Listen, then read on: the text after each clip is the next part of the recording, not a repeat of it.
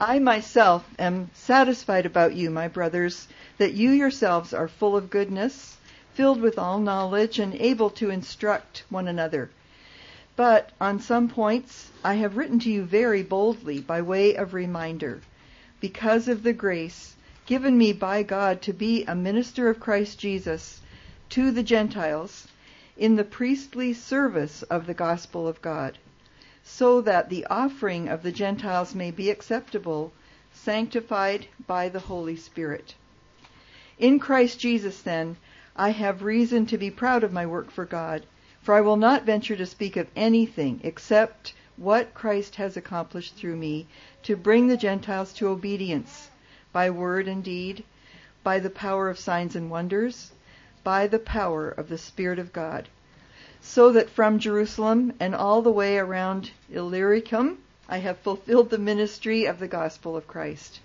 And thus I make it my ambition to preach the gospel, not where Christ has already been named, lest I build on someone else's foundation, but as it is written, those who have never been told of him will see, and those who have never heard will understand. This is the reason why I have so often been hindered from coming to you. But now, since I no longer have any room for work in these regions, and since I have longed for many years to come to you, I hope to see you in passing as I go to Spain, and to be helped on my journey there by you once I have enjoyed your company for a while. At present, however, I am going to Jerusalem bringing aid to the saints. For Macedonia and Achaia have been pleased to make some contribution for the poor among the saints at Jerusalem. For they were pleased to do it, and indeed they owe it to them. For if the Gentiles have come to share in their spiritual blessings, they ought also to be of service to them in material blessings. When therefore I have completed this, and have delivered to them what has been collected, I will leave for Spain by way of you I know that when I come to you, I will come in the fullness of the blessing of Christ. I appeal to you, brothers, by our Lord Jesus Christ and by the love of the Spirit, to strive together with me in your prayers to God on my behalf, that I may be delivered from the unbelievers in Judea, and that my service for Jerusalem may be acceptable to the saints, so that by God's will I may come to you with joy and be refreshed in your company. May the God of peace be with you all. Amen. Amen. Let us pray. Father, we thank you for your word, and that even in these final words, there is truth for us to understand what you want to say to the church. And so, in this, would you, by your grace and favor, make this clear to us as we talk about this, that it will be something that we will be able to carry home and understand your will and purpose for each one of us. We are your church. We love you. We want to hear from you. Now, in Jesus' name, amen. Paul's final words well, he had another chapter yet to close, but those were all the uh, people that he wanted to greet. And Paul had not gone to Rome, as you will recall us talking. He hadn't been there yet. But he wrote this letter because he had heard about the church in Rome, the believers.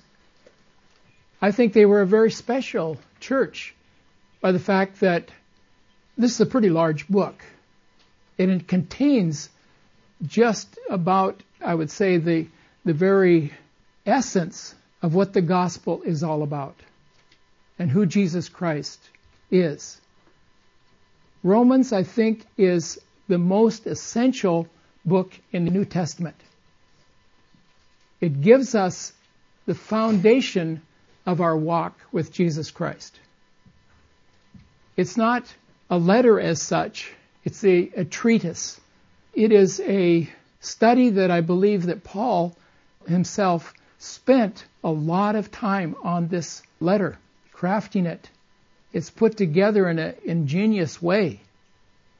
And I think that all of us would do well to, to go through it often in our devotion time really understanding what the Christian life is all about. Because there are teachings, even in our age, that are very much against what Paul is teaching here. And we need to know that these truths can be hidden, and there are people who will interpret them in such a way that they will diminish the ministry of Paul and much more the ministry of the Holy Spirit in our lives concerning Jesus Christ. This is not just a, a book of the Bible that we can give or take or just have it sitting on our shelf. This is a gold mine. And what we have done in this past year of going through, we have just skimmed the surface. I really have not dug into it and had the opportunity to really go through it. We, we should take five years, maybe ten years to really understand what these teachings are.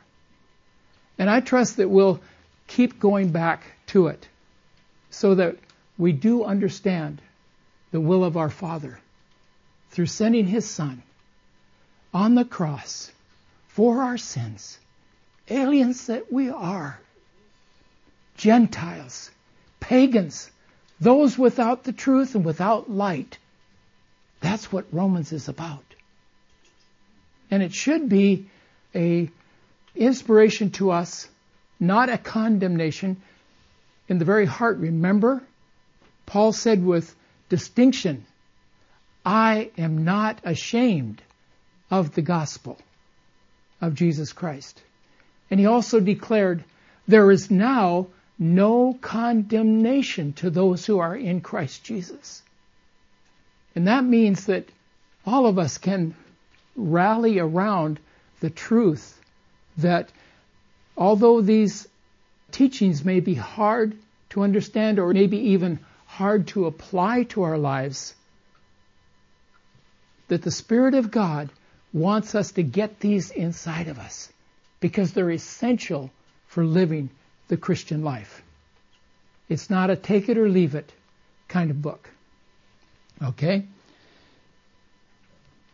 I've picked out five points here that I've underlined out of what has been read to us. I myself am satisfied about you, Paul writes.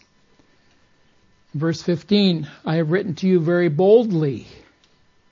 Three, in Christ Jesus, then, I have reason to be proud of my work for God. And number four, I make it my ambition to preach the gospel. And then five, I know that when I come to you, I will come in the fullness of the blessing of Christ. Let's take the first point. I myself am satisfied about you, brothers, that you yourselves are full of goodness, filled with all knowledge, and able to instruct one another. Paul has a very high estimation of the Roman church. Never met them. He obviously had met some of them, but as far as going and visiting the church itself, he hadn't been there yet. But he says, I'm satisfied about you. He has confidence in the believers at Rome.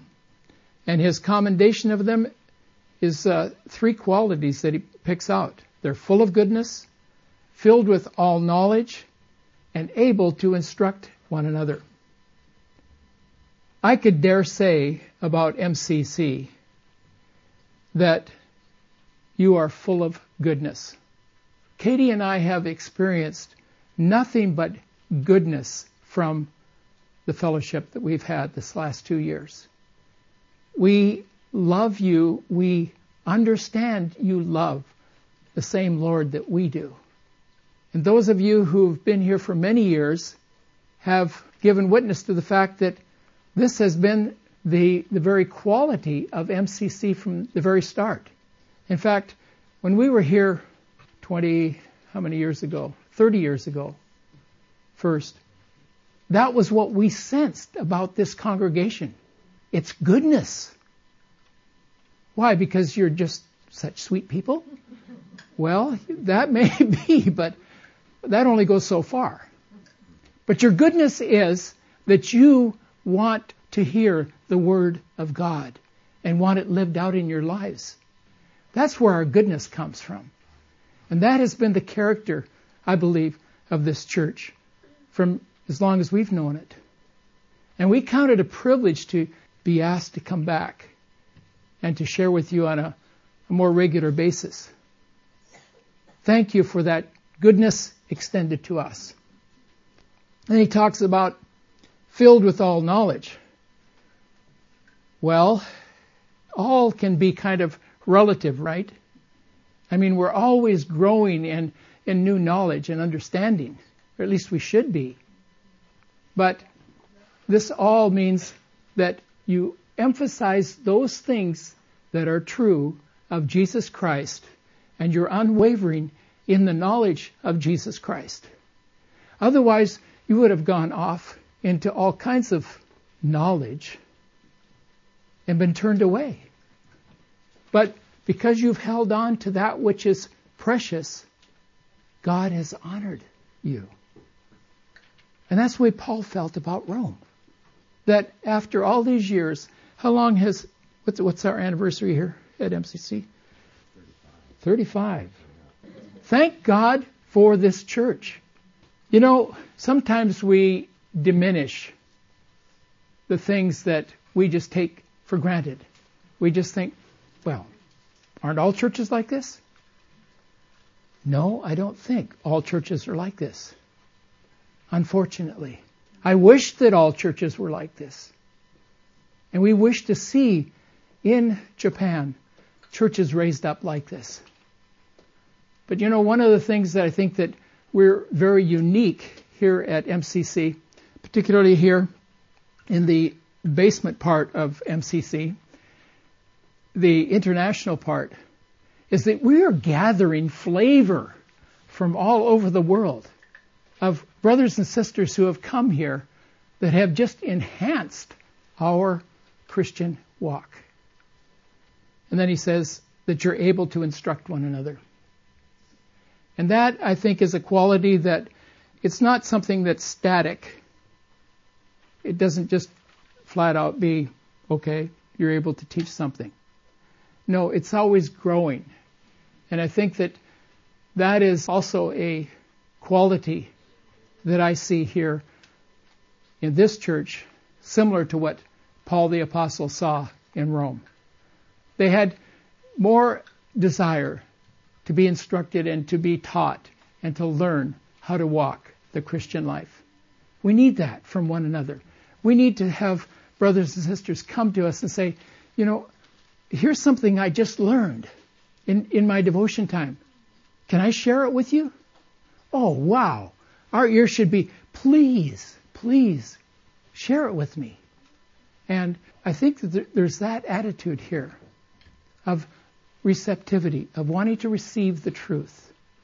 And Paul commends them, I am satisfied about you.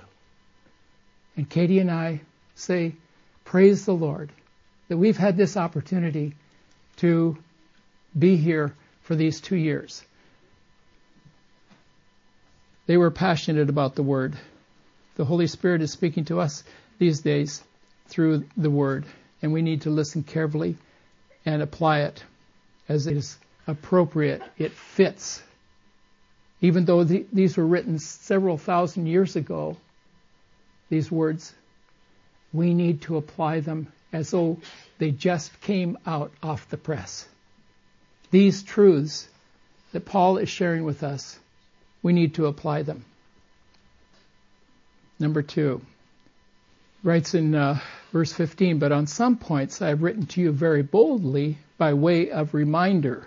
He's not saying, well, I'm going to teach you something new. He's saying, I'm just going to remind you. And Paul is being a teacher type, teacher type.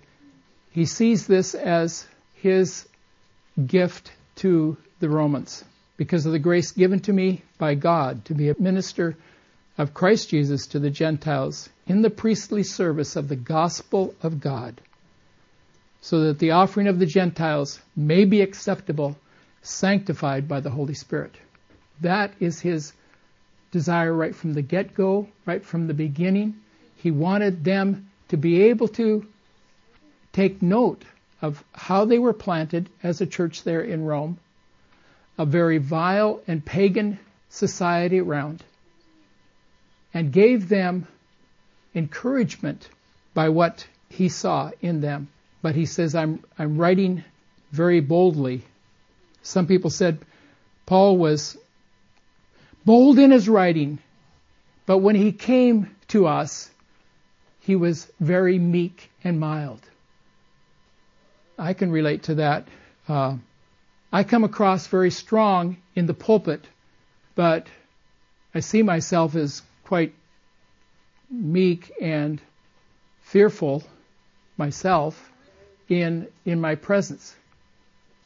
But the point is we as believers need to be passionate.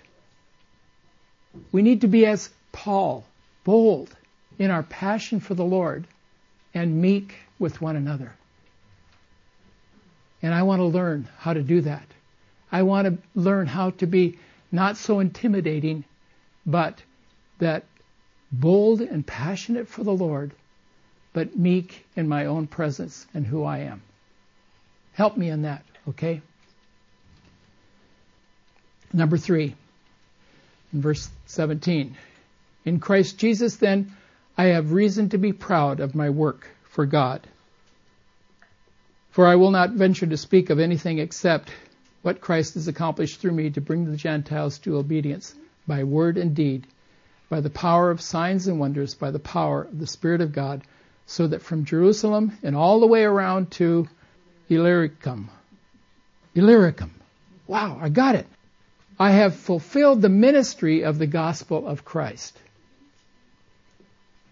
Paul is proud in the sense of not, well, you know, I planted so many churches, uh, led so many people to the Lord. He, he's not counting those kind of things. That's not what we count. Poor preachers that are, are asked, how many you have in your church? As if that was proof of success or non-success. Yes, it matters if you are left out of the church. Every one of you are precious, but we're not counting how many are in our church. That shouldn't be the measure. The measure is are you passionate for the Lord Jesus Christ? Do you love His Word? Are you reaching out to others? That's what's important, not how big your church is. That is not a boasting point. But he says, I have reason to be proud of my work for God, that he would speak that what, which Christ had accomplished through him to bring Gentiles to obedience by word and deed. I have fulfilled the ministry of the gospel of Christ. I'm not there yet. I trust you're not there yet of saying, well, I've fulfilled my ministry of the gospel of Christ.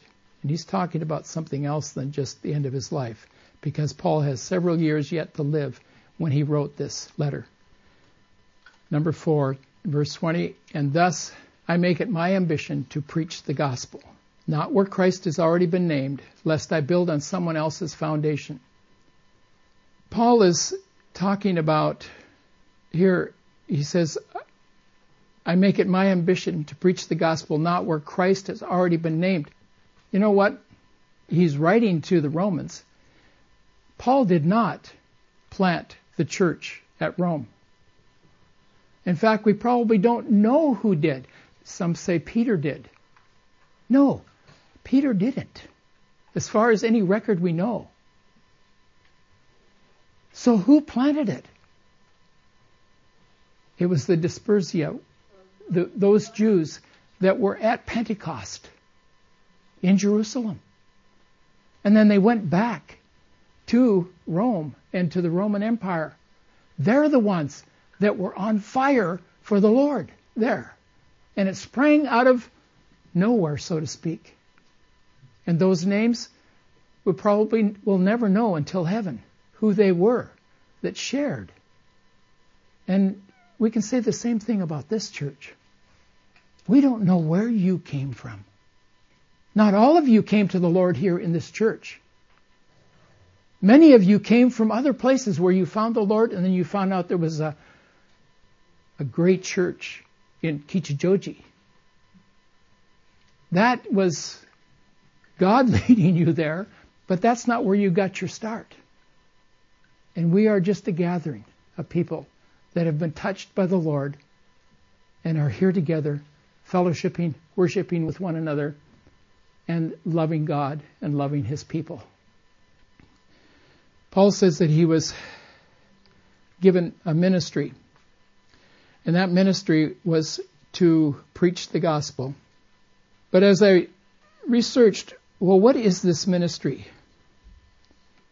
Paul's ministry came to him not as his ministry, it came to him as an assignment from the Lord through a man named Ananias who heard the word from the Lord saying, Saul has come to believe in me and he is in Damascus. Go get him and bring him in to the fellowship. I have a ministry for him among the Gentiles. That was Ananias. Paul didn't receive that word, but he did receive a, a ministry to the Gentiles specifically. Here's another thing that happens sometimes. And Paul was careful to not fall into this. And that is, we often say, well, I have a ministry, but the thing is, it isn't my ministry. It's not even Talk's ministry to be up here playing.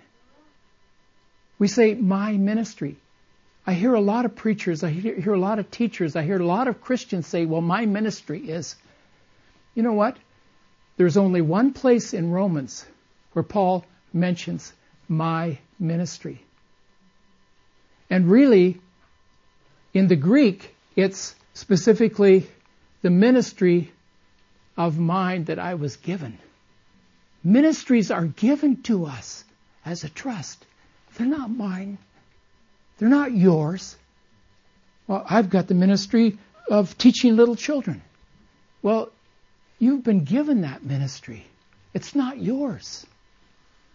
And so you must handle it carefully because it isn't yours. You've been entrusted with it. And that's the way all of us are as believers. It's not our ministry. If it is our ministry, it's not of the Lord, I can tell you that we need to be careful about saying, well, that's so and so's ministry. No, it's been entrusted to them. It belongs to Jesus Christ. Talk read this in Isaiah 52. Those who have never been told of him will see, and those who have never heard will understand. That's a very wonderful blessing that Paul pulls out. And again, last week, remember, we talked about the fact that Paul had a recall that was phenomenal. For him to be able to remember these scriptures, and he didn't have Isaiah 52:15. Those numbers were not there. Those numbers actually didn't come into being until about 1400. That's 1400 years after Paul could just pull that that scripture out. Why? Because he had sat and memorized those scriptures and he knew them in his head to be able to recall, and the Holy Spirit brought those to him. And then in uh, verses 22 to 28, which we're going to skip this morning, Paul's explanation of his delay. He was collecting offerings from the Gentiles for the poor in Jerusalem. Paul felt that the Gentiles had so received from the riches of the heritage of the Jews, those faithful Jews in Israel, that they had received as Gentile believers in Rome and other places, that Paul was collecting for the poor, beaten down Christians of Jerusalem. And that's why he was gathering this collection to take to the uh, the poor in Jerusalem. Number 5, I know that when I come to you, I will come in the fullness of the blessing of Christ. Paul was suffering from the wear and tear of the gospel. He was coming to a place where it was heating up everywhere he went. He was being affronted by Jews who had not accepted Christ. They were Jews that were jealous or zealous for the worship in, in Jerusalem at the temple. And they would not give in to the Christians and not give in to the Christian movement that was happening in the Roman Empire. And so they dogged, they followed Paul, and they attempted then to kill him. And on several plans that they had laid out, they had planned to kill Paul. And Paul had to be aware of this, and a couple of times he had to escape from them. The enemy does not like the message of the gospel of God concerning Jesus Christ.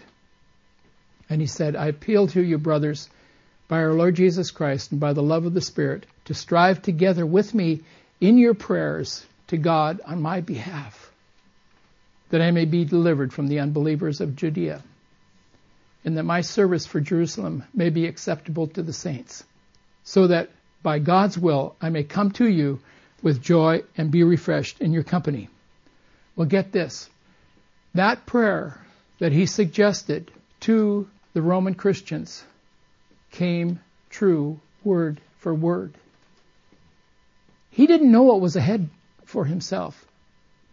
He had gathered this collection together to take it to Jerusalem.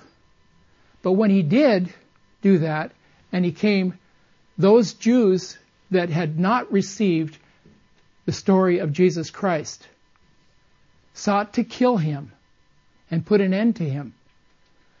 But I believe that the Roman Christians who had received this letter were praying for Paul and joined with him, and they are the ones that should be credited with the fact that Paul then was arrested by the Romans, which was an escape from the Jews who hated Christians. Basically, that's what happened. And if you read that with that understanding, that prayer that Paul had asked that they join him was answered to the last letter there. Incredible. Actually, what happened was that Paul was arrested by the Romans and taken then, because he was a Roman citizen, to appeal to the emperor. And that was his ticket, so to speak, to Rome, where he spent several years with them at the church in Rome. You wonder, does God really answer our prayers to the detail, to the last letter, you probably say, Well, I wish I had faith to believe that. No, he does. And I think you've heard some of Katie's and my stories where it has been down to the last letter of it, and it was in such a complicated process of events that led us to even come here to Japan. We had no idea about Japan. And through God's working, we spent so many years here. And that was God's working out. So don't, never doubt the prayers that somebody may pray for you. God does have a way of answering prayers to the minutest detail. Amen. May the God of peace be with you all. Amen. Father, we thank you for your word. We thank you that you are God and there is none else but you. Because of the testimony of Paul this afternoon, our hearts are encouraged. we know whom we have believed and are persuaded that he is able to bring all these things to pass on behalf of those whom he loves. Thank you in Jesus' name. Amen.